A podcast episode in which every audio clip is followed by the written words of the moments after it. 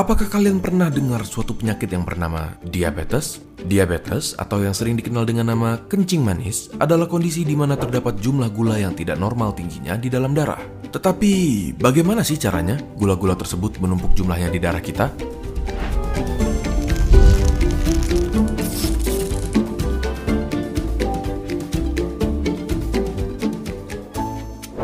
Di saat kita makan makanan yang mengandung karbohidrat seperti nasi, kentang, dan lain-lainnya, karbohidrat kompleks tersebut akan dipecah menjadi bentuk yang paling sederhana, yaitu glukosa. Glukosa akan melalui suatu proses yang bernama glikolisis, di mana glukosa akan dipecah menjadi adenosin trifosfat atau ATP, suatu molekul yang berkontribusi terhadap energi di tubuh. Jika sudah terdapat cukup jumlah glukosa di aliran darah kita, organ kita yang bernama pankreas akan mengeluarkan hormon insulin yang akan mengubah glukosa menjadi molekul glikogen agar bisa disimpan di hati atau di otot otot sampai nanti dibutuhkan lagi. Saat butuh energi, glikogen tersebut akan melalui suatu proses yang bernama glikogenolisis dan diubah kembali menjadi glukosa untuk diubah menjadi energi. Diabetes, kondisi di mana jumlah glukosa sangat tinggi di darah, dapat dibagi menjadi dua tipe. Pertama, diabetes tipe 1, di mana sistem imun badan kita menyerang sel di pankreas yang bertugas menghasilkan insulin.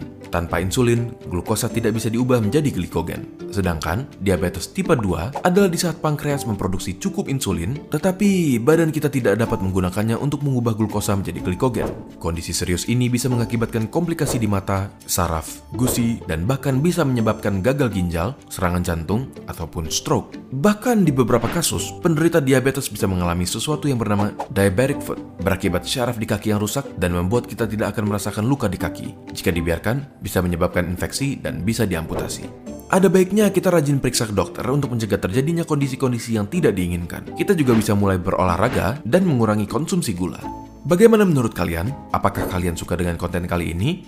Bantu teman kalian menghindari diabetes dengan membagikan video ini ke mereka agar mereka juga paham. Jangan lupa untuk subscribe demi mendukung keberlangsungan channel ini. Jika ada topik yang kalian ingin kami bahas, kalian bisa tulis di kolom komentar untuk kami lihat. Terima kasih dan sampai ketemu di video berikutnya.